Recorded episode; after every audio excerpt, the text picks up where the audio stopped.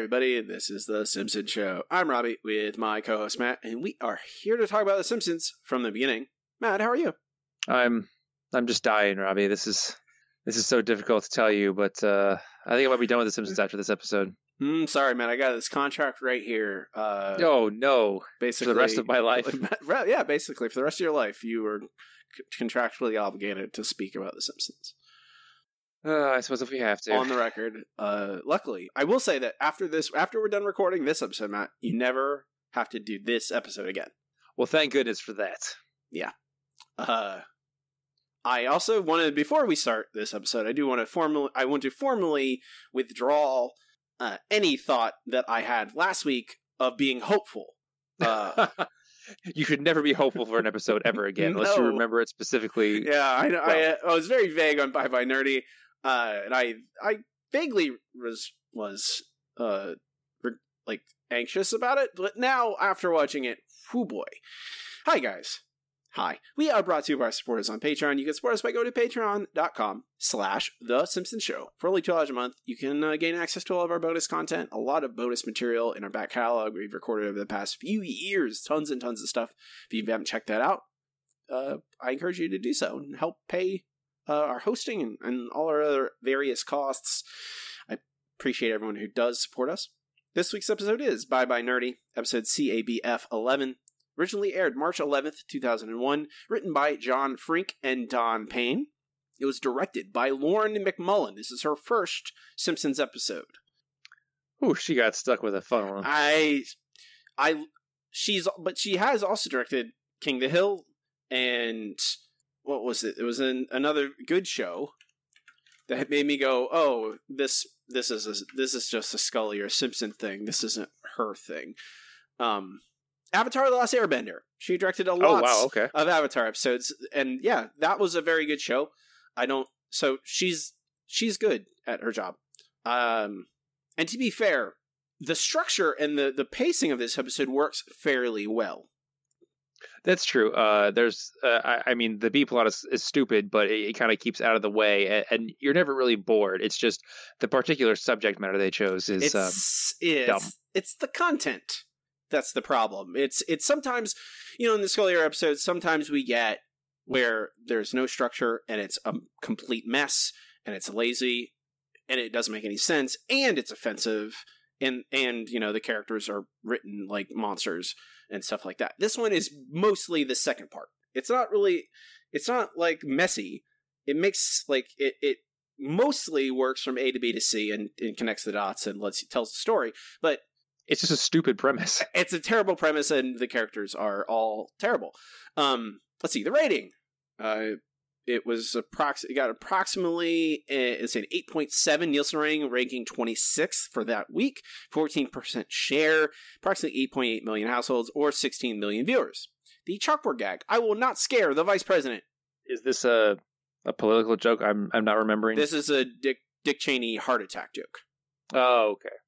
He had recently had a uh, had to go to the hospital for a heart attack or a heart issue or something in 2001. Uh, the couch gag: The family enters the living room in bumpy car in bumpy, bumper cars. Marge and Maggie bump Homer. Then Bart and Lisa slam Homer repeatedly against the wall. It's all right. It's not bad. Yeah, yeah. Yeah. I mean, they're picking on Homer. That's that's natural behavior. Yeah. Uh, the guest star Kathy Griffin as Francine and Jan Hooks as Manjula. Francine says what six words? Yeah, that sounds about right. I, I was trying to think. There's got to be some time where she says a complete sentence, and I don't think there is. I mean, I th- she says complete sentences, but they're very short complete sentences. Yeah. They're like it tastes. They're not complex sentences. it's no, not a lot of, not a lot of that going on with Francine. I don't know why they needed Kathy Griffin for for for this. I think that's another. She just happened to be in the studio that day. Hey, Uh, Kathy Griffin, she- come do a voice for I have no no problems with Kathy Griffin. She is easily replaceable in this because Francine is not barely is barely a character. Um, we we start the episode with an itchy and scratchy cereal commercial for Stabbios. Uh, uh,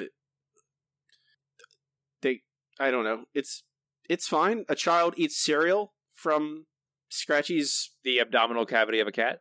yeah from inside. It's gross, but you know it's itchy and scratchy. and It's fine. Uh, also, the mother gets Mom's head gets caught off. yeah, we we have a decapitated mother. Uh, this episode is I, I think this is the other thing, man. Like we, I think both of us are particularly frustrated with how dumb the plot of this is. Like the premise mm-hmm. itself, it's also not funny. No, that's the thing is, if it had just been jokes, I could write it off to normal Scully year stuff. But I don't understand. Nothing here is funny. I, I mean, the outs the outside of the itchy and scratchy stuff, which is typical uh, itchy and scratchy stuff. Uh, none of it is really funny. It's like they're trying to be poignant in a satirical way, but they're just bad at it. They don't. Under, I don't know if I, that's the thing. I don't know if they. We're, we'll get to it later. I think it really that really point come really comes up at the end of the episode. Um, but I don't know what. wh- I don't think they know what they're doing. Like with this with that premise, and they the jokes connected to this are very I base level sitcom. I guess that's really where I'm at. It's not. It, it's not. There's no layers. You know. That's we we. I come back to that all the time. There's there's just no layers, and that's the thing. Like this episode's really dull for how like they talk. We talk. They talk so much about the Scully episodes being so zany and manic, but and th- but they wrote jokes still. And like, well, yeah. There's. I think there's a couple jokes in here that I thought were funny. Everything else is just dull. It's just like what how, when is this how, when is th- this is not what year are we in um it's like this would be dull for the nineteen like seventies. I mean, this is just. I, yeah it's like I i, was trying, I've seen trying to Happy Days plots that are better than this. yeah that's what i was like i'm trying to think of like old sitcoms and like their kind of humor and it's below it's like it's like honeymooners was more cutting than this at times Wow. Um, so they're watching the commercial. Then Marge comes in and realizes that everyone is late for their prospective whatevers. The kids are late for school. Homer's late for work. We get a Homer making a worse version of a joke they've made before, which is a Scullier special, uh, where he said, "If if I come in late, I'll they'll I'll get fired. So I'm not gonna go in at all." And I'm like, guys they've we've seen this exact joke in the simpsons except better why on earth are you doing this uh, but marge is basically crazy she's very suddenly very anxious about all this all the kids and and homer getting to work on and school on time so she we get a, a, whirlwind sequence which i think looks it looks fun i guess I, it because it's well animated and marge is like you know moving the kids around getting them dressed feeding them uh, in in really really fast times. Then she's trying to get him on the bus, but it's too late. Otto is pulling away just as she gets the kids to the bus, and then we get a long drag racing sequence uh, with Marge trying to race the bus so that she can get the A kids very long sequence. Yeah, it, it's a couple minutes long. It feels like um, they go down an, into an aqueduct, which, depending on your frame of reference, uh, it could be from Terminator Two or like a Grease. I think has a drag race in the same aqueduct. It's in it's it's modeled. I mean, there's a lot of cities that have them, but I think famously it's one in near LA, near LA because that's where they film a lot of movies. Um, eventually, eventually, Matt, uh, Marge beats the bus, and but by the time she does, they're at the school. So the kids get out of the car, get into the bus, and just before they drop them off at school, Otto turns around because he remembers he needs to get a new kid today. And you can't drop off these kids and then go pick up the new kid. I God mean, forbid. Well, I but for for all the things this episode does wrong, I will say that it gets to Francine relatively quickly. She is kind of the impetus for the plot of this episode, so it does get to a quote unquote plot before you know seven the end of Act Two, which is roughly usually when they get to it. Um, but we meet this new kid. She is quiet. She has red hair. Um, the other kids are a little questionable about her. She's a new kid. Lisa is kind of showing. Maybe someone should make friends with her. I think they would, you know, she's trying. We see it's very prototypical Lisa. It's very much like, oh, it's a new kid. I should make friends with her. It'll make her life easier. Um, to have to meet someone who's already goes to this school, it must be tough being a new kid. So Matt, Hmm. a plot there. Then we jump to what is becomes the B plot of this episode, which I had completely forgotten. Me too. Like, uh, I remember the the A plot of this episode very well. Every time I, I- I heard "Bye Bye Bye Nerdie," I was like, "Oh my gosh, this episode is so dumb. I really hate it." Completely spaced on the B plot because of how bad the A plot was. The B plot is actually quite substantial. Like it takes up a lot of time in the episode. Yeah, it's more like a 60-40 episode than a you know a 70-30 or an 80-20. Yeah, there's a lot of B plot in this, and it starts with us meeting a sales lady. Hey, hey, Matt, let me stop me if you're on this one. A pushy, a pushy sales lady at the door. Does that sound familiar? No, not for The Simpsons. No pushy salesman in The Simpsons. Nope. Uh, we she knocks on the door and comes in to meet Homer and Marge. So, this coffee's good, huh? Yeah. The, uh, the milk really takes the edge off. You know, I think our marriage is. I got it. I got it! No, I got no, it. I do! Your baby is dead. That's what you'd hear if your baby fell victim to the thousands of death traps lurking in the average American home. Springfield baby proofing? Oh, you, you really scared us. Sorry about that. But the truth is, your baby, Maggie Simpson, is dead. dead tired of baby proofers who don't provide a free estimate. Let's start in the kitchen. Now, pretend I'm a baby. Me like to explore. That's a pretty big caboose for a baby. Homer, don't be. Wow, that is huge. Yep, those are the jokes we're going with. Th- Big that's butt jokes. I just wanted that's I I just want I included this Matt not because it's funny but because it's not. Uh, it's not at all. Not it's- even close. it's not this is the this is the level of humor this is baseline level of humor in this entire episode i only have four clips over 2x uh they are not there's just not a lot of jokes in here. They're mostly not it's mostly just stuff happening and we're loosely they resemble jokes. I think that's where we're I, they resemble they resemble jokes. They aren't actually. Well, they have the setup and the punchline. It's just none of them actually results in laughter because they're not good. So we get this baby proofer lady pretending to be a baby. She eventually breaks the top off some bottle that was under the sink, and it ends up being baby formula. Uh, and she is selling Homer and Marge on this house. Their house is not safe for Maggie, and they need to baby proof it. Apparently, this was this was this was written during a baby proofing fad going on. Oh. Yeah, I don't. I mean, it's important to baby proof your house, I guess, if you have a baby. I also don't think that you know. I think the people who are hardest selling you on baby proofing your house are also coincidentally the people who are selling you things that will that at extra marked up prices that will baby proof your house. Uh, I did not. I'm. I lived, and I my house was not baby proofed. My parents shoved. Yeah, I think our parents just put like heavy objects in front of doors we weren't supposed to open. That was the extent of baby proving. yeah, or like a dog gate or something. You know, it's like, hey, Yeah, those work really well. it just you can't Although, go in that room. I think they're called baby gates now, mostly because of this. That's probably true. Um, I will say this, man.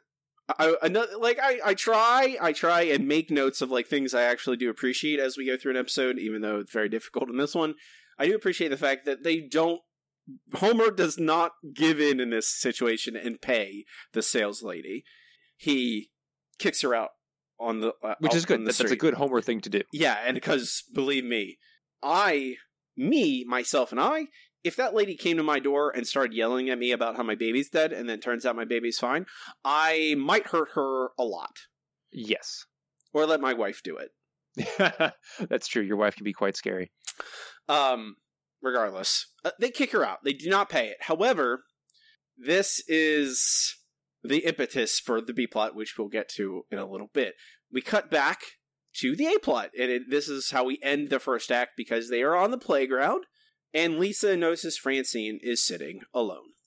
Look at the new kid hogging the teeter totter. It's like she owns the place. Yeah, she thinks she's Babe, pig in the city. Give her a break. Remember your first day at school? Not as long as I keep taking these. Well, someone's got to make her feel welcome. Hi there. My name's Lisa. What's yours? Ugh. Well, that's how this seems to usually go. Uh, so Lisa is met meets Francine, and Francine punches her directly in the face. Which you know that, that's how that's like I said that's how these things go. You know, you just get punched in the face all the time. I don't. No, No, I mean you just don't walk up to somebody and say hello and they punch you in the face. Weird. no, I don't. Mhm. we're gonna. I have. I'm sure you do too, Matt. Uh, okay, so that's it. That we got a commercial. Act two begins at seven minutes and thirty five seconds in. Oh, why do you why do you do this to me, Robbie? Why can't we I'm just skip Pass- act two? pa- Anyway, passing off the the baton. Here you go, Matt. You get to Okay, run. You get to run for a little so- while.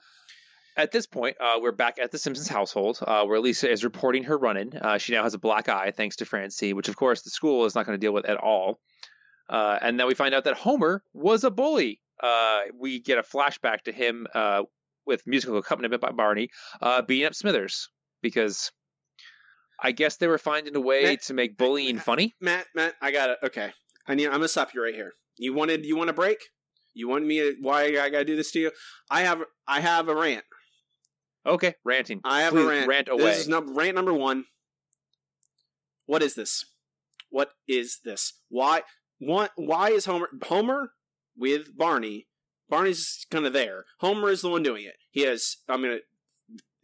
Homer is holding up Smithers against a locker. Smithers has braces, uh, glasses. It's it is distinctly Smithers though, yes. and Homer is punching him in the stomach. I think. Why are they doing this? Hmm, that's a good question. Uh, let's see, because uh, it's funny uh, to beat people up who are different from you. That's the best I can deal with. when when was Homer ever a bully in high school? Well, you see, that happened in the past, and it turns out uh, you can just go back into the past and do whatever you want because the past is an infinite time stream.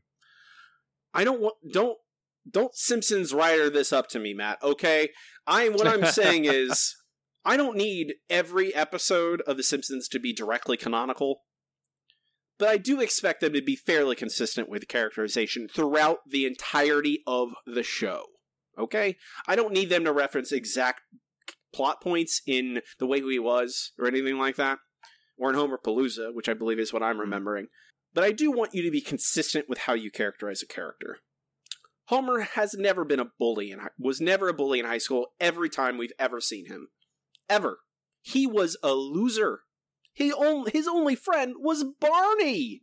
He was lame. Homer was lame. He wasn't popular. That's how many episodes does Homer try and make up for his lack of popularity in school by making Bart popular in school? A lot. Many, Quite a few, in fact. many episodes. Homerpalooza is all about Homer finally finding himself to be in a situation where he is a cool guy, where he gets to hang out with cool people and feels like he belongs.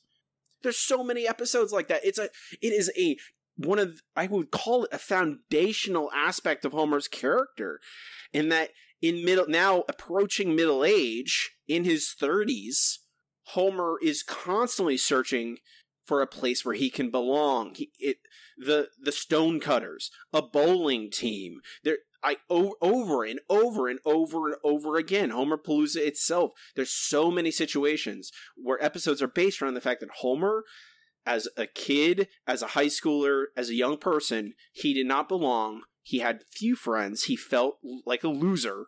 And when he finally finds himself in a situation where he is friends with people, where he belongs, he he will do anything to keep that feeling, even risking his own life. Like that's the whole point at the end of Homerpalooza, that he he has to make the decision. Like I, oh right, my life is actually more important than this feeling I'm having, where I ha- I need to live for my family, and so many episodes they come back to that where he has finally found a group of a, a, a group that he belongs in, and it is his family. It is the Simpsons. But Homer was not a bully. He didn't beat. He would not. He he was a he was a slacker. If you want to resort, if you want to resort to like a Breakfast Club type uh click definition, he was a loser. He was a slacker. He was a stoner. He didn't beat up other kids. He he might not have stopped jocks from beating up nerds, but he didn't. I don't. This is this is unacceptable, and it's and it. But I mean, it's not different than all the other ways the Scullyers make Homer. They make him a sociopathic bully. That's all he is to Mike Scully, apparently. yeah, it's like that's how they saw him, and therefore they're trying to make it that fit with you know everyone else's view of him. and it's a tr- it's a giant problem with many episodes in the Scully years, and this is not a big Homer episode. He is in the B plot. He it barely matters. But I watch this and it immediately frustrates me because this is co- complete opposite of what I think of when I see this. Feels like I'm watching uh, the mirror dimension from Star Trek. It feels like Homer. This Homer should be wearing a goatee. Like this is not. This is not Homer. Whoever this is, this is a doppelganger. Whoever this whole this Homer is in this in the past, ran over. Okay. I, I mean, I agree with everything you said. So I don't really have a whole lot to add here. This is just it's basically character assassination. It's Homer being someone completely different who, from who we've known Homer to be because it's a better setup for jokes. and it doesn't even add to the theme. Like it doesn't even add. It it makes no sense in the context of the, the rest of the the a plot, even, which is even more frustrating. Like they're not even doing this for a good reason. They're doing it literally just to fill time because they think Homer beating up Smithers to Barney is funny. I guess. I guess. I that's my, like you said, Matt. I think we because it's not funny, we have to guess they put a lot of things in episodes because they think they are. Like because otherwise there's no they don't connect to the plot or character. So it'd have to be because they think it's funny. It would have to be, uh, but unfortunately, they're very, very, very wrong. Mm-hmm. So, anyway, moving on. Uh, Marge attempts to give Lisa advice, uh, and her basically advice boils down to try and find something in common with your bully, uh, which can be good advice depending on the particular bully. Uh, we're going to get to my issues with this particular plot thread uh, eventually. Oh my god, man! I know, I know. So, okay. Anyway, moving on. Mm-hmm.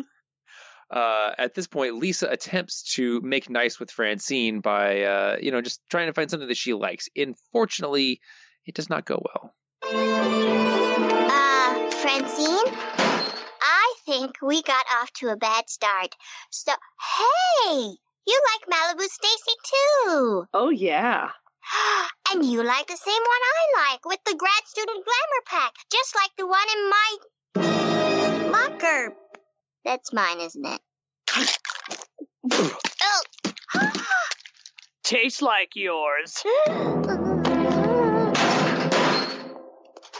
about jazz? Do you like jazz? Uh, I like jazz. Milhouse?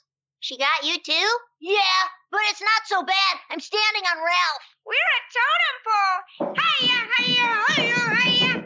So yeah, yeah, this is this is where we're at now. Um, Francine bites the head off her doll Tastes and then stuffs her into a locker, tastes like yours, which makes no sense at all. But you know, bullies have never been known for their sparkling wit. but So, I I, hell. I do believe this is that is the longest sentence that Francine says in the, in this in this episode. It is three words long. Yeah, it's, it's mostly urged over and over again. So uh, at this point, uh, we go back to the B plot uh, where Homer is attempting to nail cushy stuff to other stuff because that's how you baby proof things, um, at least in Homer's mind. And somehow uh, Maggie gets a hold of the nail gun, and apparently it's a very old nail gun because it has zero safety features. And Homer is pinned to the wall by nails shot out of the nail gun by Maggie. Yeah, I'm done with this. I'm going to move right on because that's the episode work. This is my Uh, act. You don't get to insert rants in my act. I just want to move I- past this and I- forget that it happened. It's it's just cartoonish nonsense, man. I mean, It is. I, I It is- could. It's, we- I worse than could. Looney Tunes. I, it is worse. It's Looney Tunes is funny and clever. This is just Maggie hurting Homer. It's just that's all it is. Yeah. is. So, anyway, um, this next thing in our notes, I don't remember. Dumb argument about a thing that isn't funny or interesting. I don't remember what I was referring to. that is uh Homer and Marge uh discuss this baby proofing, Matt. It's the baby proofing plot basically. As oh, okay. So we can writ- skip right writ- past that. It's Homer being stupid and Marge attempting to call him on it, but eventually just saying, eh, whatever. and then he gets nailed again. That's the I believe that's what yeah, they were Oh, that's the point where Maggie fires the nail through his hand, and Homer says, "Get her out of here!" Obviously, because he's about to hurt his child, even though he left a nail gun within her grasp. mm-hmm. Yes. Okay. Fair enough. All right, moving on past that as well. Uh, and next, we go back to the school uh, where, for some reason, Martin is hanging upside down, and the boys are throwing tomatoes at him. Which, sure, why not? That's that's something bullies would do, uh, I guess. Uh, Lisa, however, has other ideas and wants to hire the bullies. Knock, knock. What do you want? Would you bullies be interested in some bodyguard work? Oh, this is so funny. We were just talking about moving into protection. We're offering a recess and lunch package that's very affordable. Well, I'm gonna need full coverage. My bully is highly aggressive. Check out these Indian burns. Good All right, check it out. Triple twist. Nice work. You sure this was done by hand? Yeah, she's a real purist. She? Sorry, we don't do girls. They bite and kick and scratch. And sometimes we fall in love. Hmm. Wow, there's so much I don't understand about bullying. Yeah, there's a lot of history there. Did you know it predates agriculture? Mm-mm. Let's walk. Finish the job. So yes, uh, there's a lot of history in bullying, aka people being mean to each other for no good reason. Really, there's history there. I mean, humans haven't been doing that since they've been human. I just, eh. Yeah. Anyway, Matt, Matt, I here I'm gonna defend this this scene in particular okay. because this scene actually does a good job of doing what The Simpsons does best in layering classically what The Simpsons do best. I, I should add. Well, yeah, because this. Sorry, real quick. I just want to point out that this is an interesting conversation that they have. They're trying to put in some idea of actual scholarship, and oh, they're making fun of the idea of bullying as history, and they try, but they just don't get there, which is probably why it makes me so mad. Well, I mean, I I mean not just that, but I mean the in this entire scene where it because it, it it's it's layering plot and character and setting and giving us a lot of information indirectly showing. It is it, this episode this scene does a good job of showing versus telling. It is not just lisa because like it could very easily i could see there's scully episodes that do this where lisa just walks up to the bullies and says i am being bullied by this girl. Please help me. And the bullies go no we do not do girls.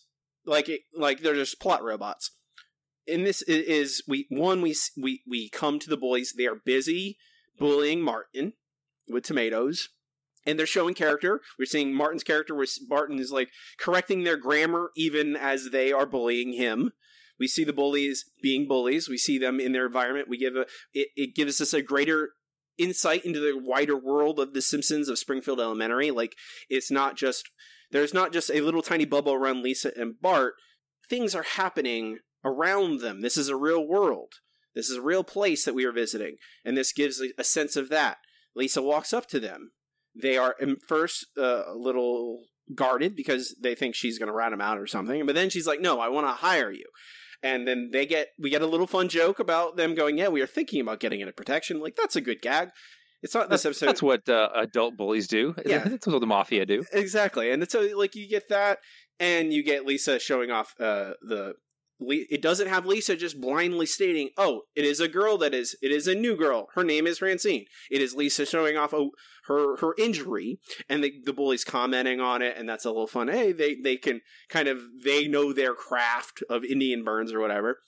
And then we get her her indirectly t- telling the boys that it is a girl bullying them and they we get the uh, another added gag of of i think was it dolph who says oh and then and sometimes falling in love with them like that's yes, that's, Dolph. that's not again of the few good jokes in this episode that is one of them and i think that frankly like i think two of the three jokes i like in this whole episode are in this scene um I- I don't know if we call them jokes. They're gags. They're funny little things. They're definitely gags. Yes. Yeah, they're not. I, they're not like set up punchline things, but they are like, hey, that's cute, charming, and and like that.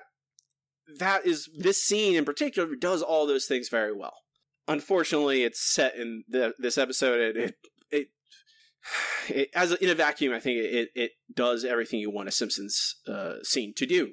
And I, I don't even mind the him walking off and saying it's older than agriculture and all that stuff. Like that's he's a bully. He's not Nelson is not a smart kid. Uh, so I don't mind him like having this weird view of bullying like some as some sort of weird noble thing. Yeah. But as it- like this compact scene works really well. It's just everything before and after does not as like it doesn't connect to something more meaningful or better or even as good as this in the rest of this episode. But I do want to focus, hey, this is a good thing. This is example of if everything was like this scene, this episode would be good. Layers, Matt. It's all it always comes back to layers. Right, and for once there are two layers instead of just the one that we're used to. Yeah, exactly.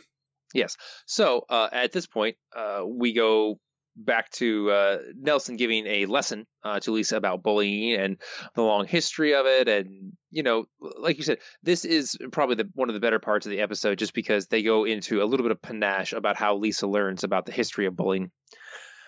Uh, But then we go back to the B plot, and Homer is running a business. Uh, he's basically he goes to visit Manjula and Apu and uh, puts foam fingers on their Shivas uh, because you know obviously that's going to stop the babies from being hurt. He pours Jello in a pool. He puts road spikes in for Chief Wiggum because Ralph's an idiot and runs into the road. Uh, and he also puts bubble wrap around entire playgrounds. Uh, these are obviously very short term, uh, not at all practical solutions, but it's Homer, so no one is surprised.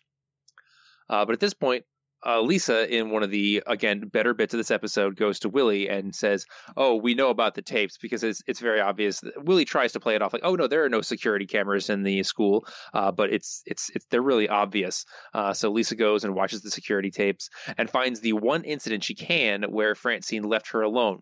Uh, which is a good it's a good way to start this investigation when you're trying to figure out the source of bullying. Uh, unfortunately, Willie has to leave uh, because he's got to replace some paper towels. Um, and Francine shows up. How does Francine shows up? How does Francine show up? No idea. Doesn't matter. Lisa gets beat up yet again, uh, and that's that's how it ends. Uh, Lisa is on her way to figuring out why bullying occurs in a totally scientific manner. And we go to commercial. 15, this is 15 minutes in. We are in the, the third act. Uh, so Mhm. it's pretty evenly distributed, uh, the, all, the, the time between all three acts. Uh, so that's another thing the episode has going forward. It It feels like it's paced very well because, like, it feels like it would be a good episode if it was uh, not what it. And I agree with you, Matt. I think that Lisa going to see, like, tracking down like this investigation she she goes into and the experiments and stuff, like that's all very Lisa. Unfortunately, it is used in the worst way possible. Yeah, it's like a pastiche of science and investigation rather than you know It's actual. This is uh uh the Big Bang Theory. That is what this episode is. I feel like even the Big Bang Theory would be because they tend to st- uh, stay away from things that involve mental health, which is essentially uh, what a lot of bullying stems from. And the fact that this episode, uh, spoiler for those of you who haven't seen this, and in you know You for should three ever- minutes, You should never watch it. Don't ever watch this episode. I yeah, just stop right here. Uh, go for it. Uh, pretend the episode was good from here. Uh, but to say that bullying is the result of a chemical secreted by a certain subset of humanity is, uh, it's it's kind of racist or you know, ethnicist or you know, it's discriminatory and awful and it just it's it's wrong uh, to say that that bullies cannot control themselves. Like there's so much bad here. I would have to spend hours dissecting the bad things that this episode does just in the third act. So, yeah, we're not going to spend hours. I'm. I. I did say I. I have another. I. I we will. I'm. But both Matt and I will co-rant. I'm pretty sure by the end of this episode. That's fine. Oh yeah. Um. So we start the third act with Lisa having all the. I, I don't know all some of the most recognizable nerds of Springfield Elementary on stairmasters, uh, shirtless. They are sweating. She's collecting their sweat. Gross. Gross. But you know, if if this was a chemical based thing, that's what you would start with. So Yeah, I, it's yeah, exactly. It's not like that's the thing. It all makes sense in a in a very kind of in if you look at the the reality of this episode. If you if you buy into this cartoonish reality of this episode, yeah, it makes sense. Like she goes on this, she does an experiment. She she goes, oh, I have a hypothesis. She collects sweat and she tests it, and it all like if you just if you subscribe to the weird version of reality that the Simpsons episode works in, it none of it is messy. It makes sense. So I, you know, sure, she's collecting sweat, whatever. Uh, and so she collects the sweat, and then in uh, a I, I don't know, turn of luck would be the correct phrase, but we we find out Drederick Tatum is at Springfield Elementary. He's giving a motivational speech or something, or t- telling kids not to do drugs or not to eh, who knows? Just- I I kind of whatever. Jordan Tatum's there. Uh, he's actually another pleasant part of this episode. Um, and I think the other this is another little scene I enjoy. I think it's funny, um, where Lisa asks his asks him if she if he's willing to participate in this experiment, and he says sure, and she rubs some of the nerd sweat on him, and then suddenly Nelson is pulled towards him against his own will. Matt, Mm-hmm. his his body, Nelson's body, ma- stands up, walks over to Drederick Tatum, and starts just punching him. Doesn't hurt Drederick Tatum. He's a very Well, of large course man. not. I was gonna say he is a giant man. It's not a problem for It- him. it- he's just politely asking Nelson to stop, and Nelson's like, "I don't want to do this. I can't stop myself." So that is saying to me that it is nothing to do with the brain. It is something to do with the body, which doesn't make any sense. Basically, uh, no, make it makes any- no sense at all. It just, um, oh, this is an autonomic response uh, to being exposed to this chemical, which basically is what the show is trying to say is that, oh, you know, it nerds, geeks, dorks, whatever, submit this chemical, and bullies are a separate, you know, category of human who respond to it, which is just that's how some parts of nature work. That's not how humans work. Mm, we're gonna get to it, man. So at the same time, we get back to the B plot, and the last of the, the, the B plot, basically, because we get a news report on baby proofing and how successful Homer has been. The safe baby craze. It's sweeping Springfield thanks to one crusading parent. That's me! Safety dance! You can dance. You can dance. Everybody look at your pants. But while Homer Simpson has made our babies safe, he's made infant related businesses cry. All the way away from the bank. How are your baby crutch sales? Uh, terrible, Kent. And cartoon character band aids, forget about it. Look at this baby. I'm not a scratch on him, and I got both payments. The dream is over. Shut her down, boys!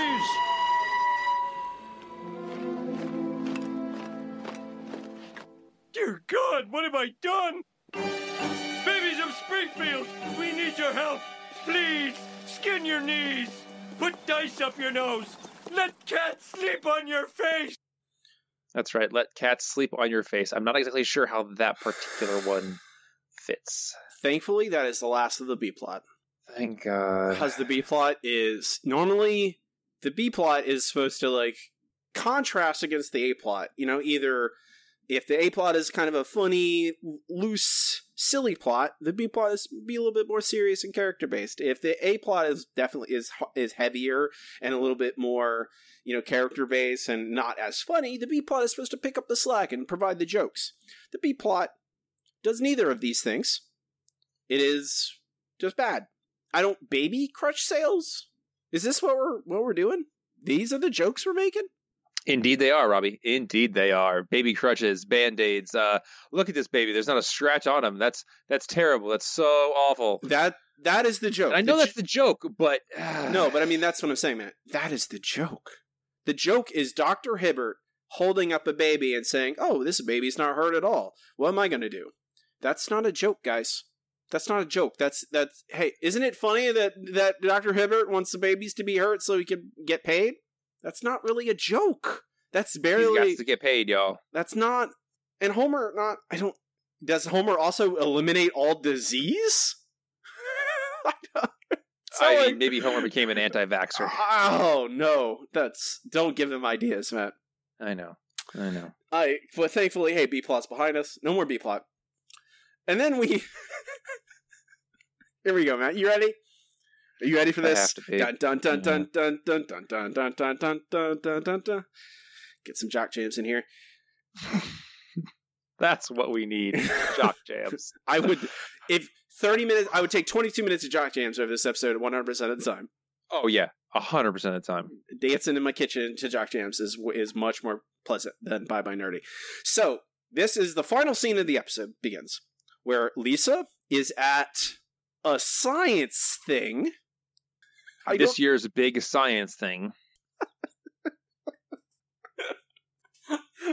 what, What, is- Robbie? What? what What is is that amusing to you? It's amusing that this is what this is their like. I I've, I have said up until this point that this episode is fairly tight and well structured, but it- this does feel very much like um, how do we end this? Uh, there's a science thing, and Lisa's there, and there's a bunch of nerds there, and uh, she presents her findings about the nerds to the nerds about bullies, and she has imp- she has kidnapped a child. and put her in a cage with the cooperation of her parents. oh my god, it's so bad. So, uh, we get the science thing. There's some dude on. There's some scientist. Bunch of people in lab coats in the scene. A bunch, a bunch of different ones. Uh, there's a guy on stage. He's talking about some UFOs or something. I don't know what's going on. Uh, he's talking about UFOs. He everyone claps. He leaves. Then we get Lisa. Lisa gets on stage, presented by uh, by uh, by Dr. Frink. Dr. Frink actually does. I one of the other jokes, one of the other lines that actually makes me laugh in this episode is when he's trying to get the attention of all the other scientists. He says, "Pi is exactly three. And that's what's it they- shocks everyone. They, death. shocks everyone so that they're quiet. That is a good. What do you think this is? Texas? That's hey. There's plenty of people Oh. in Texas who know what the number pi is, man. Well, I know, but wasn't there the legislature Matt? uh, Matt, years back? Matt, that was you a joke, right? Hold on to that thought because I have some news for you from the news group about Oh, goody. about Texas about uh, about a state states trying to pass laws to define what pi is. We're going to talk about that in the news group section.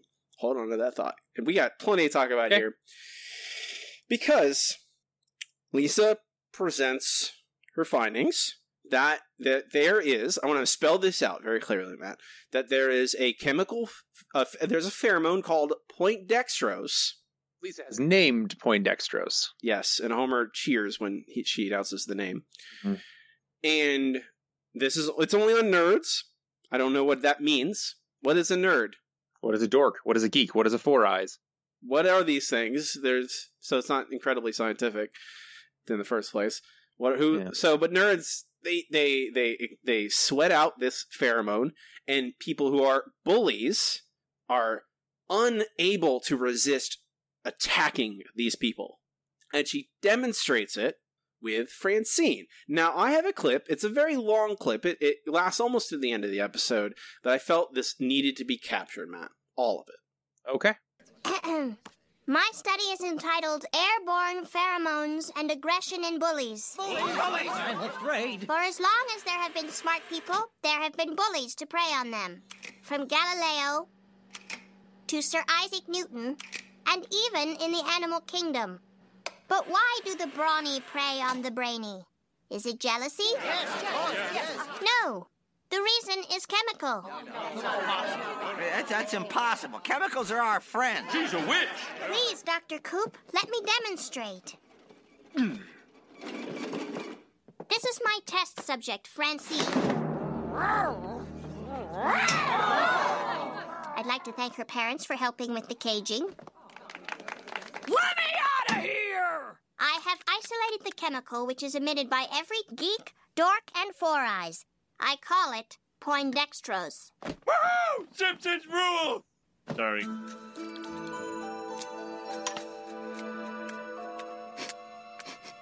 You're dead nerd! The bully has caught my scent, and she's at maximum rage. Professor Frink? Very well, Lisa. I'll just finagle the leaving. Are you mad, Frink? Put down that science pole.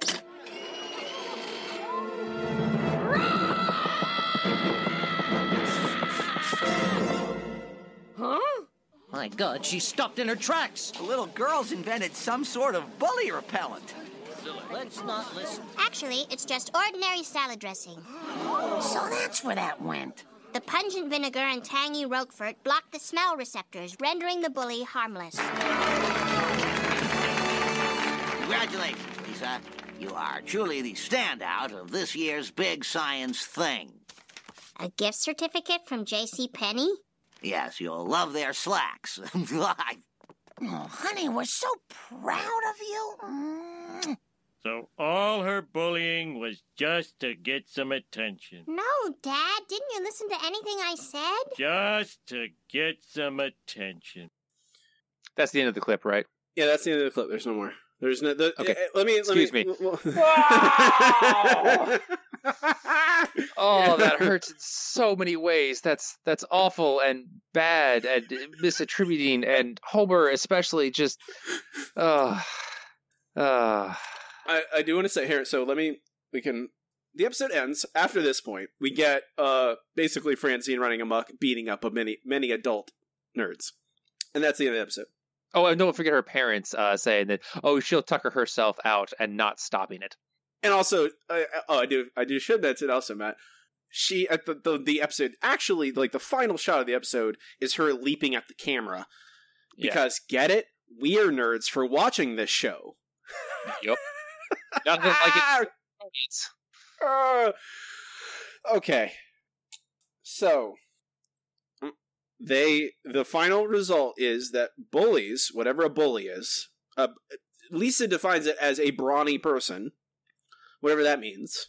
Because you don't have any brawny nerds, of course. No, there's no nerds that are also strong. I, I, I was both of those in high school. I was a, I played football. What? I played football, and I was an editor in the newspaper. That can't possibly and be I true. was- but you weren't involved in like the band or the orchestra, were you? I played cello actually as well, Matt.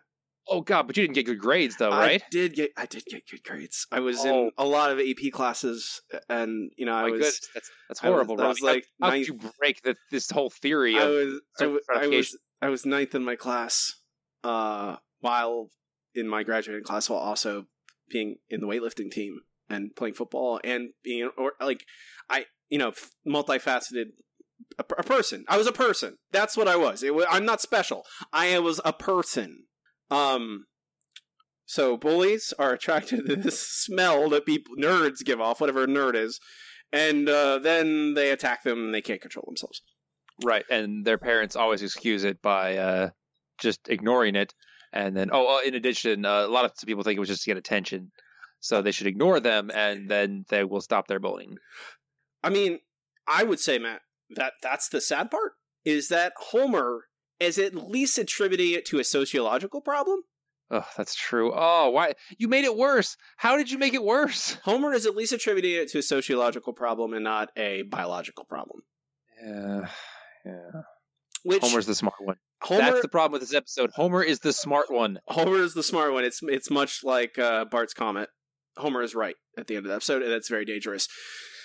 Um, now I'm gonna here. I'm gonna say this, man. I, I not. I want to call it quite a defense of the writers and creators of this episode, but I would say I would say that they probably did not think twice about this, about what this episode means when when they do this. Right? I don't think. Of course not. It's it's an avenue for jokes. They did not think at all about what this episode is actually saying and what it means. Because none of the Scullier episodes largely they don't have themes. They don't they don't care about eh, what the episode says. What is it about? I asked that question. What is it about? They don't think about that. So I don't think they even thought about it. They thought this is the way the plot ends. It's a funny, nerdy, it's a funny fake science thing. I think it's funny. Let's just go with that. It works. It wraps up the episode. I think that's largely what they did. However, regardless of their intent, which is mostly their intent is mostly, hey, we need to make a television show. We need to get it out there. I don't want to wait. I don't want to be here after five. So we need to get this out. Um, regardless of their intent, this what this episode says is dangerous, Offensive, offensive. I I I don't anti-science. it's anti I, I don't i don't the word offensive means less and less it seems because people use it as like a pejorative to people who are offended by things. But it's literally like this is this is this is dangerous because when you put out this stuff that is harmless people call it harmless entertainment. It's just a cartoon. Simpsons are just a cartoon. It doesn't mean anything. Why are you guys so angry? Nothing ever means anything, and nothing has ever been political. Comic books have never been political until oh. now. Obviously, same way with cartoons; they were never political until recently. When you put out this into the zeitgeist as a very popular show, even uh, at that this point, the Simpsons are still extraordinarily popular, and you put this out in the zeitgeist so that millions, literally millions of people watch it. It all it does is reinforce its anti-science. It reinforces the idea of this schisms between people, and it reinforces the idea that bu- bullying is just a thing we have to put up with. That is just a fact of life as a child. That bullying is a thing that happens, and you have to expect it either to be a bully or to not be a bully, and that's how it is. I was not bullied in high school. I was on the football team. No one bullied me. I would have hurt them. But I didn't I don't I I didn't buy into this weird this this whole idea of of bullies and non-bullies. Like Homer goes to college. I, I think this is lost at some point because that meme has grown outgrown what the episode is actually saying. Like, you know, Homer yelling nerd at people just walking Right. by. But that episode is largely saying, oh, these weird boxes that popular culture puts people in are outdated and dumb, and Homer, because he's raised by pop culture, still buys into them and is ultimately very destructive because he does. It, it's true. Uh, pop culture is essentially what we make of things. Uh, I was actually listening to the latest two episodes of Every Little Thing uh, that discuss cheerleading, and it's uh, uh, it's Genesis uh, with one guy whose name was I can't remember Hucker or Hecker or something like that. And apparently, uh, the cheerleading got its start as a male profession, and uh, after World War II, when you know all the men went off to fight in the war, the women took over cheerleading at sporting events, uh, and after afterward, that's what it became. Uh, and apparently, uh, this gentleman decided to put on cheerleading camps to teach young women how to cheerlead. And as part of that, he basically told them, You are the best people in your high school or middle school or whatever you're doing. So that's what you need to act like it. Act like you are the best people ever. And that's what they did. And that's why we have this in pop culture. If we stop telling people they're better than other people, maybe we could have a better society where less people get bullied. Maybe. Who knows? And this episode, instead of being smart and trying to subvert uh, the stereotypes of what a bully is and what a what a bully is not, like I was very disappointed to read that the original idea of this episode is that Lisa inadvertently becomes a bully, and then she has to deal with the fallout of that. And I assume at the end of the episode, realizing that oh, I can be a bully, I can be a bully, anyone can, and I shouldn't. Yeah, all all it takes to be a bully is to use your power over other people in an irresponsible way. That would have been a good, interesting episode to explain power dynamics among elementary school children. But no, we got this instead. Yeah, this is frankly irresponsible to release uh, to your show to a to a and that, because it came out in 2001 and now nowadays it is like kind of looked down as oh it's the Sculliers it's the early teen seasons they're the worst. You know it- you know Zombie Simpsons is full on a thing now and no one care like everyone's fully aware that the Simpsons what happened to them. But at the time I don't think it, it wasn't a bullying wasn't as big a deal as it is now. I think it is lar- a, a bigger a deal. I think it is probably i imagine it's still a problem because i still see news reports of bullying gone wrong all the time. But that's this episode is contributing to that. When you put out an episode that just paints it as just this black and white dumb thing instead of trying to make it interesting nuanced or smart it does two things. One it is irresponsible and dangerous and tells people all the wrong things about society and how bullying what bullying is and two, it makes a bad episode. Yes, the the fact this is this an episode like this is a bad idea with this this type of bullying theme. The fact that it's The Simpsons is what really makes me mad because you took something I love and did something profoundly stupid with it. It is very stupid. I don't. I don't. I don't know if we can effectively. I, we probably have. I, it is effective. I want to be effectively state this episode is incredibly dumb, and I'm not one to not necessarily enjoy dumb things. I like incredibly dumb things. My favorite, one of my top five movies is Predator.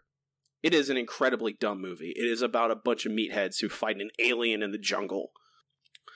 This is bad dumb. Most of Sculliers are bad dumb. And this is it's so I don't know where whoever you are out there listening, you can you might not care about oh it's irresponsible or dangerous to present bullying this way. That's fine. It's still this is a terrible episode. Um because of how dumb it is and how unfunny it is. It has a f- like two or three good lines. Nothing that redeems it. I think it ultimately has like one good scene, which is the Lisa and the, the bullies underneath With the, the bullies, yeah, yeah, explaining the history of bullying. I think that's that's effectively what the, the good this episode presents. So the B plot is awful. The B plot, the baby proofing plot, is terrible.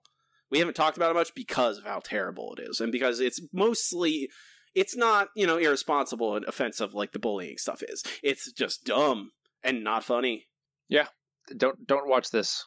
Like even if you're just watching through season twelve and you can't this one, just straight up skip it. I, I unfortunately, Matt, I've been I am aware that multiple many listeners watch ahead of us. oh, those poor people. They've Oh. already they've already it's too late. It's too late. I'm sorry. I apologize. Um we are going we're doing the same thing you are. We're going through this. Um this episode's very bad. Anything you want to add, Matt? No, no, I'm tired of talking about this. Okay. I agree. Um I, then I have a question for you, Matt. Okay. Is this episode broken?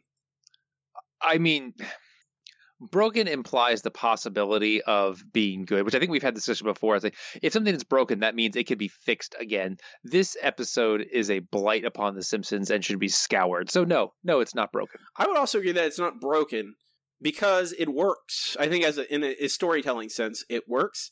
And also, you're right. There is no way to fix this without making a different episode. So I don't know that I I wouldn't call it broken. You know, I think broken. I generally think of broken as structure. You know, it is messy. The plot points don't line up. Stuff like that. I, I think aside from the kind of rushed ending where Lisa's suddenly presenting this in front of uh, hundreds of scientists, it works pretty well laying out the things you need to know to understand what's going on, which is what storytelling basically is. It's just like kind of like, okay, what are, what's the conflict? Who are the characters? What do they want? Etc. And it does that. So it's not broken. It's still terrible. Not broken though. Yeah. We're getting it's more nuanced as we go, Matt. Isn't that lovely? Uh, yeah, that's what we want. We're- uh, we're- we're- subtlety and terribleness. All right. We can move on to our next segment. It's time. Oh, wait, wait, wait. We'll rank it at the end of the show. We can move on to our next segment. It's time for comments from the news group. Okay, here we are. Alt.nerd.obsessive. Comments in the news group is where I comb through the alt alt.nerd.tv. sim- dot- Uh, I'm struggling with that. Uh huh. Alt.tv.simpsons news group. See what they were talking about the week or two after an episode debuted, what they thought of the episode, etc., etc. Any other interesting tidbits that we might uh, they might have been talking about at the time. There, I got, I did it, Matt. I did it. Congratulations. You're welcome. Oh wait, that's not what you said. What's the square root of a million, Matt? I don't know. Uh, root of a million. is- mm, No clue. It's a thousand. Oh, okay. Thousand and But no one can know that, Robbie. See, you delved into forbidden knowledge. I know it's a, that's also that's one of the things in the news group. They're like, actually, yeah, it's a thousand and negative one thousand uh, as well. Um, uh, unfortunately, Matt, I have some bad news for you. On top of that, I'm assuming that there's lots of A ratings for this episode. there were uh, many positive ratings. Uh, I struggle to find even a, a one that described it as average. Uh, first review, very surprised. Just a little expository dialogue. Very, very cool. Best of season 12. It doesn't have the emotional depth of, say, 8 FO6, but it was very cool. Possibly my first A grade since season 9. A. Wow, wow! You held out this long and you just gave up. That's that's some kind of lowering of standards I've never even felt. Secondly, in spite of a few far fetched plot elements, this episode was very consistent and funny. The Simpsons has, in my humble opinion, made a gradual creative comeback over the course of season 12, and this show was another good sign. A minus. And this is the most negative one I could find, man. Wow. It's a Lisa-centric episode, yet Lisa's subplot is strangely uncompelling. The premise, Lisa must deal with this new school bully, isn't bad, but Francine the bully is too generic. She just shows up, beats on Lisa, and moves along, often without saying a word. It robs some energy from the plot because both sides of a good girl versus evil girl conflict have to be interesting. You also have the usual problem in ending, which leaves too many things unexplored. On the other hand, I did like a subplot revolving around Homer's baby proofing crusade. The scene where a professional tries to open a supposedly easy open bottle is hilarious. I give it a C plus, albeit a fairly strong one. Wow, just okay. Mm-hmm. Mm-hmm. Mm-hmm.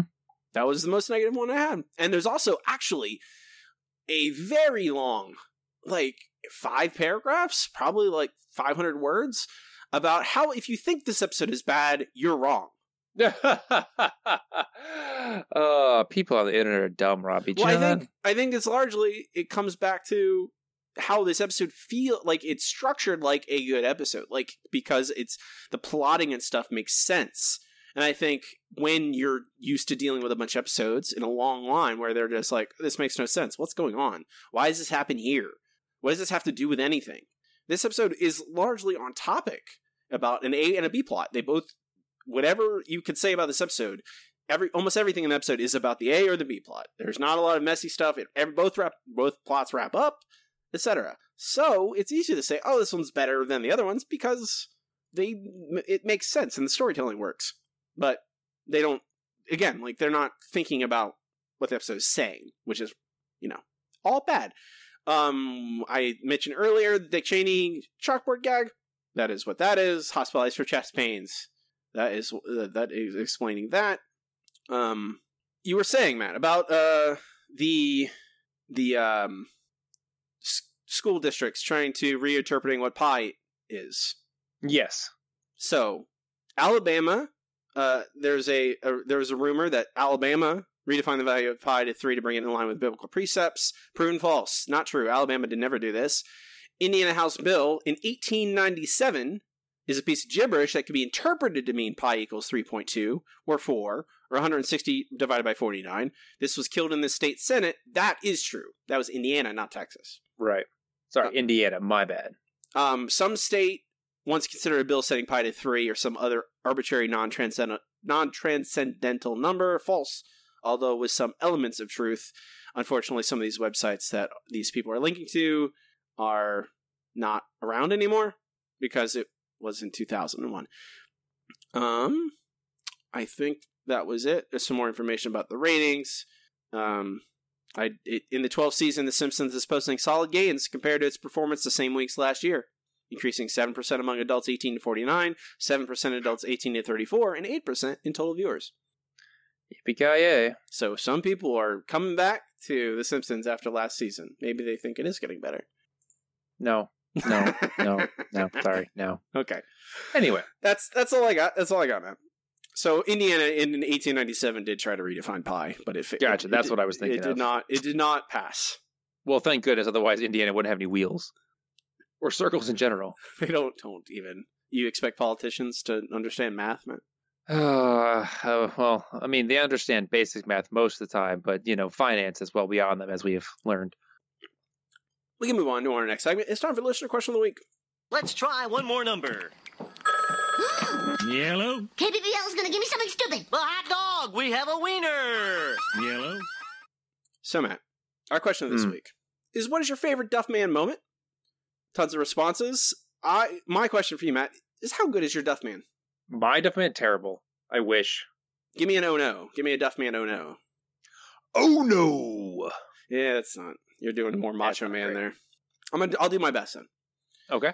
There's lots of Duff Duff Man quotes, so it's me just basically just doing a Good bunch luck of, here. doing a bunch of Duff Man. Um, from Thomas, Duff Man can't breathe. Oh no. uh, from Joseph, dyslexia, Duffman's secret shame. Uh, from Lauren, this is a very popular answer. Duffman is thrusting in the gen. In, is it direction, general direction, or just direction? It is ju- just regular direction. Duffman is thrusting in the direction of the problem. Uh, from Jenny, for me, it was has to be when Barney wins the Duff Beer Contest, presented in by Duffman. Uh, yeah, that's swell. Duff wholeheartedly supports the designated driver program. Now, who wants to party? Uh, from Chris, ew, you said if I slept with you, I wouldn't have to touch the drunk. Duffman says a lot of things. Oh, yeah. Uh, from Brian, that brown patch needs a bit of H2O. Uh, from Sergio, three Duffmen are working the game tonight. Don't tell the chil- children it's disillusioning. Uh, Uh, from Chris, Duffman is thrusting in the direction of the problem. Uh, from from Spike at Your Apocalypse, Duffman can never die. Only the actors who play him. Oh yeah.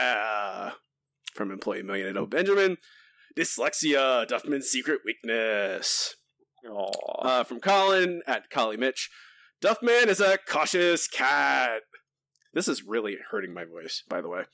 Uh, you can just say it in a regular voice, you know. no, no, no, no. I have to do it, Matt. JF at JF you. Duffman could use an eye opener. Take a hike, Duffman. You're a disgrace to the unitard. and finally from Brian and Brian J. Felton. Ooh, uh, Duff Luck. So Matt, what is your answer? Uh, my answer is Duff Man can never die. Only the actors who play him. Oh yeah. See that you did better right then. That was already Really? That was better? Okay. That was much better, I think, than your first attempt. I think you you you leaned into it a little bit better. I tried. think- I tried to emphasize the graveliness at first, and that was a mistake. yeah, it's it's I'll do more better next time. It's more about like the the dudeness of it. I think you really have to like lean into the dudeness of it. Yeah. I think that's the the emphasis on it. I think it is the the the the the the dyslexia gag Yeah. because it makes me. I generally feel no empathy or sympathy for Duffman, That's true. Uh, That's and that it makes me feel some. I go, oh, Duffman's a person, or this Duffman is a person. I guess. Yeah. You never know which one you're dealing with. Is it Barry? Is it Howard? Never know. you never know. Uh, I'm not a huge huge fan of Duffman in general. He is one of those post Golden Years creations that just never becomes the same as the early guest supporting characters are. Him and Gil. Well, it's and- like they tried to turn him into something like that, but he just the character doesn't have the weight behind him unless they were willing to really put a whole episode behind him to, uh, you know, to, to expand on that. What's next week's question, Matt? Uh, okay, here's one. Uh, what moment almost made you quit watching the show entirely? Fair enough. All right, guys. Next week's question: What moment almost broke you, or frankly did break you? Um, Until us. Hopefully, you're, you're back watching well, I mean. I, I would say, Maybe not you know. I mean, I think that it, what what is the straw that broke the camel's back with the Simpsons? What moment in the show either almost or did break you, depending on if you still continue to watch post Golden Years episodes? Because I assume most people listening rewatch Golden Years episodes whenever they want, or I feel like it. Uh, it's mostly the those the you know post season ten episodes. Everyone's like, eh, I don't know about that. Uh, what which which which moment? Not even episode. Which moment did it to you? I'll post this question on all our social media: Facebook.com slash The Simpson Show Pod, Twitter at Simpson Show Pod, and you can email us at simpsonshowpod at gmail.com.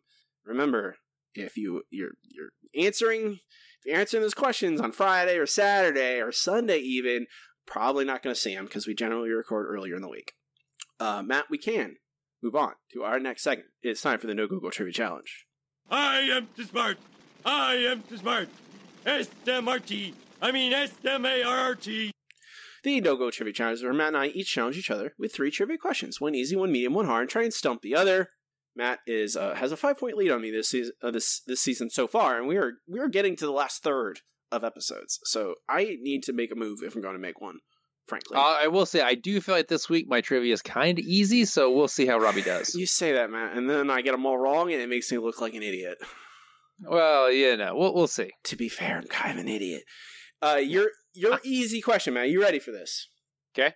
These are all from way back in season one, Bart the Genius. Ooh, okay. You said you've you've watched. we've you- both done stuff from Bart the Genius recently. we have not done these questions. I don't think. Okay. At least not. I think easy question is an easy question. Bart exchanges his IQ test with who? Uh, that'll be Martin. That is correct. All right, your easy question, and all of these questions come from Bart the mother. Okay. What weapon does Nelson buy with tickets at the Family Fun Center? Uh, pellet gun, BB gun. BB gun. Yeah, close enough. Yeah, it's the same thing, isn't it? Uh, no, technically a pellet gun has larger projectiles. But it's still like driven by air pressure, isn't it? Uh, generally yes. Your medium question, Matt. You ready? Ready. What score does Bart get on the word Kwyjibo? Ooh, okay. Um, score to the, uh, I believe it's a hundred and sixteen. Yes, you're right. Oh my gosh! really? How? How? Your dang memory. Actually, that one was a complete. Like, I there are certain Simpsons numbers I remember, and that is one of them. And I was just like, "Huh, that's surprising." I did not expect to get that. Well, he doesn't say the number, Matt. That's the thing. Then that was just a very lucky guess. He, I mean, that's the that's the math. He gets 22 points plus triple word score plus 50 points for using all his letters. I must have seen it in an article somewhere then because I remember the the, the number 116. 22 points plus triple word score plus 50 points for using all those letters. Mhm. What's my medium question, Matt? the easiest questions we got I got this week. We'll see. We'll see. All right? Uh-huh. Okay. So, what are the names of the two lizards that Bart raises? I don't remember. Oh, really? I really thought you'd get this one. Uh, do you give up? Mm, let me guess. I'll guess something and uh, Okay. see how foolish I am. Uh, Greenie and Chomper. Uh, yeah, not really close. Uh, is Chirpy Boy and Bart Jr. Bart Jr. I yeah, I don't. Uh, I I I don't have enough room in my brain. My noggin Okay. is finite space. Your hard question, Matt, and this is extraordinarily difficult. Don't get me wrong. Oh God. Okay. Uh, as when Bart goes to the genius school, I didn't even ask you to name the genius school. I think I actually asked you that before at some point. You have yes, and I did not did not get it right. Yeah. Well, he goes to the genius school, and uh, we have Bart going to the bookshelf to pick out a book. Okay. He ultimately picks out a Radioactive Man comic. Right. We see 15 other books on the bookshelf. Name five of them. I'm not going to waste everyone's time. No idea. No clue whatsoever. I I, don't remember any of them. I mean, you know, like, okay, uh, whatever. It's okay. Smart people books, sure. Uh, let's see. Uh, Candide. Uh, I'm gonna go with um, oh something by Saint Augustine. I'm sure. Uh, let's Keep going. what? Keep going. Uh, uh, I'm I'm trying to think of uh, other ones. Uh, let's see. Uh, the Stranger. Uh, everyone needs a little bit of that. Um, let's see here. Uh, there's got to be a little uh, uh, Chaucer in there. Um, hmm. Uh, it's obviously the Canterbury Tales is the only one I remember of his. Uh, a couple of Bibles, uh, probably a Martin Luther Bible, uh, maybe Gutenberg in there if they're lucky. Uh, let's see. There's also probably Brief History of Time. That was out back then, right? Uh, yeah, I'm done now. I'm, I'm done wasting everyone's time. None of those are in the bookshelf. I'm sure they weren't. I really like that for Candide is your first your first for a smart person book. You go to Uh-huh. Candide. Uh, here's our books. I, I'll list all of them. We have Quantum Mechanics, Plato, Pushkin, The Life of Leonardo, Crime and Punishment, Nana by Emile Zola, Shakespeare. It just says one. We guess it says Shakespeare and then one through six, whatever that means. Uh, Dante's Oh, Inferno. Babylonian Myths, Design of Computers, Moby Dick, Paradise Lost, The Iliad by Homer, Astrophysics, and Balzac. Good old Balzac. Mm-hmm. Um, none of your none of your responses from there, Matt. Uh, it's okay. It's a difficult. It's a very difficult question. The fact Yeah. that you get the dang Kwyjibo score tells me that I need to resort to that kind of stuff to get even try and. No, definitely not. No, definitely not. What's my hard question? All right, your hard question. Uh, what is the food chain that Skinner cites in the end of Bart the Mother once the lizards get away? What animals are eaten by what animals? Yeah, I get it. Um, I th- I I think. Okay, can you tell me how many animals there are? Uh, there are only four. Okay, that, uh, that's my that was my worry because I can think of three of them. Um, it it, it ends with gorillas because the gorillas are at the end of the end of the top of the they're the top of the chain. Uh, uh, they will freeze to death in the winter. And then there's Exactly. then there's snakes. I think I think it goes gorillas, then snakes. Gorillas will kill the snakes. Then the one below them are birds. Snakes will get the birds, and the birds are gonna get. I can't think the thing. Or I might be sk- skewed one way or the other. I know that. There's. I want to say it's gorillas, snakes, birds, and then what eats lizards? Um, rodent, some kind of rodent, mongoose. They kill. They kill reptiles. You've you've got them all for the most part, just in, in the wrong order. So I'm going to give you two out of three points for this one. Okay, I won't. I'll take Uh, it. it is uh, the lizards eat the pigeons, uh, because that's that's why everyone's excited for them to be there. Uh, the lizards are eaten by Chinese needle snakes. Snakes. Uh, and th- that right, the got the lizards. Chinese needle snakes was kind of important, right? Uh, and then the gorilla, there are snake-eating gorillas which eat the snakes, and then the gorillas freeze to death in the winter. So you got most of that. So I'll give you two points. You did say the lizards were part of the one of the animals. I Right. assume that I assume that was on top of the lizards. Four animals on top of lizards, not three Oh, animals plus No, the no, no, lizards. They eat the. Uh, I mean, I, whatever. Mhm. I got. I'll take it. I'll take points. I'll take points. I. I no, not complaining. Matt, I've got some. I've got some bonus questions for you. Okay. I got these are all from Brian. They all come from Selma's Choice. What amusement park do the kids at Homer want to go to? Uh, it's uh, Duff Gardens. That is correct. What is the name of the relative who dies? Uh, Great Aunt Hortense. That's a different ant. Uh, a different, Different- episode. different ant. Aunt Gladys is in this. Gladys. is- Gladys in this episode. What is the name of the funeral home that performs Aunt Gladys's funeral, and what is their slogan? I have no idea of either. The Lucky Stiff Funeral Home. We put the fun in funeral. Oh, of course, of course. Uh, what killed Aunt Gladys? Uh, loneliness. A bowel obstruction killed Aunt Gladys. It's practically the same thing. It really is. Which four of the seven Duffs do we see at Duff Gardens? Uh, surly, sleazy, remorseful. I can't remember anymore. Uh, tipsy, queasy, surly, and remorseful. Those are the ones we Right. see. No sleazy, only queasy. No sleazy. Oh, okay. Tipsy, queasy, surly, remorseful. Very appropriate.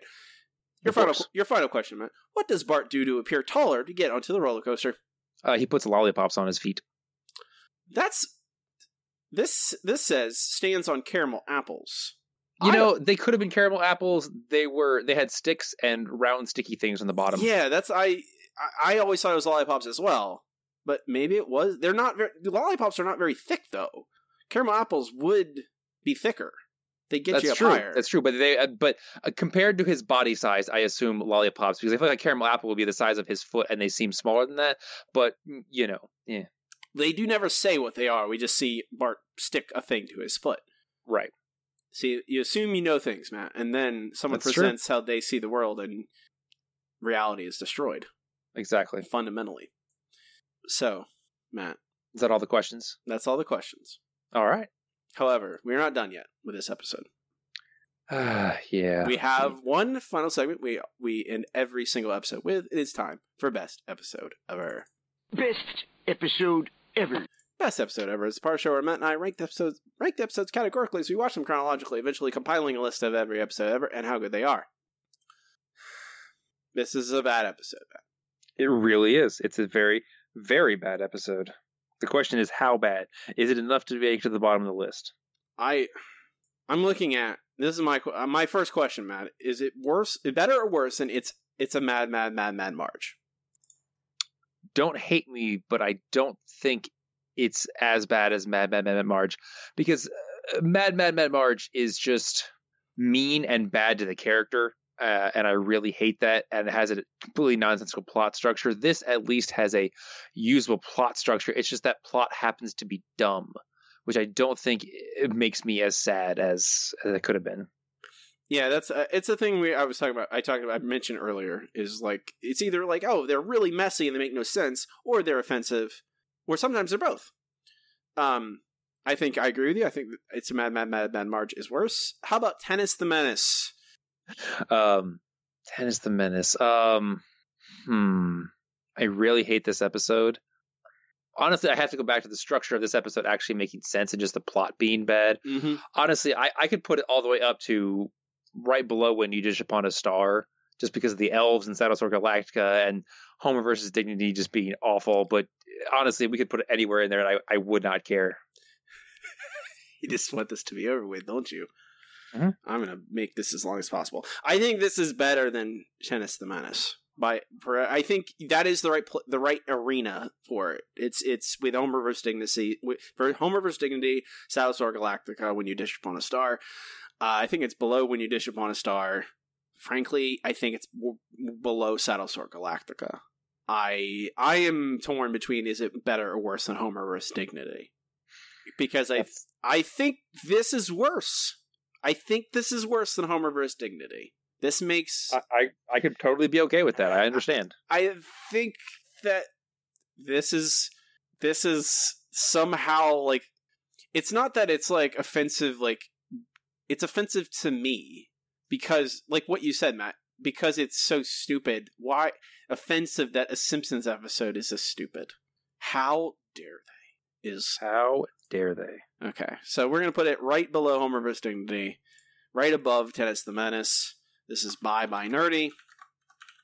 New number 244 of the list, new number 54 on the post Golden Years ranking, which is not a good place to be. It is four from the bottom, five from the bottom. I, excuse me.